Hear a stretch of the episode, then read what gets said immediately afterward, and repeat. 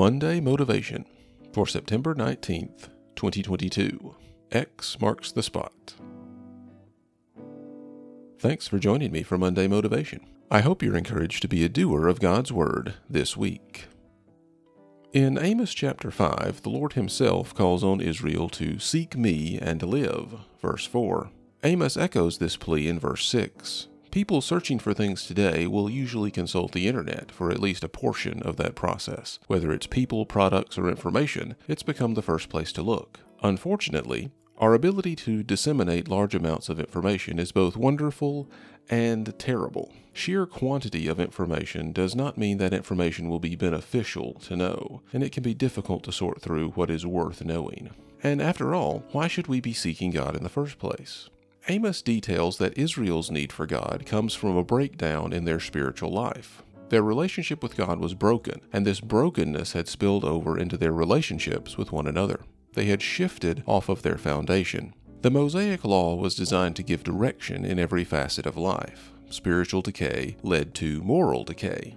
The city gate is a representation of this civil and social relationship. Men who were socially and economically influential gathered at the gates to monitor activities, settle disputes, and make binding agreements. They were the governing body of this local community. In absence of the law's guidance, they became corrupt. Bribes were taken, lies were believed, justice was subverted, and the poor were exploited. All of these things displease God and display why the nation was on the road to divine judgment. Amos does offer a solution. Verses 14 and 15 say, Pursue good and not evil, so that you may live, and the Lord, the God of armies, will be with you as you have claimed. Hate evil and love good. Establish justice in the city gate. Perhaps the Lord, the God of armies, will be gracious to the remnant of Joseph. The people were to pursue good and justice while rejecting evil. They had to come to terms with their own wickedness and return to the ways the Lord had instructed them to follow. To go in the right direction, we have to stop going the wrong way and turn to the proper path, even if it means an about face. The situation for us isn't any different.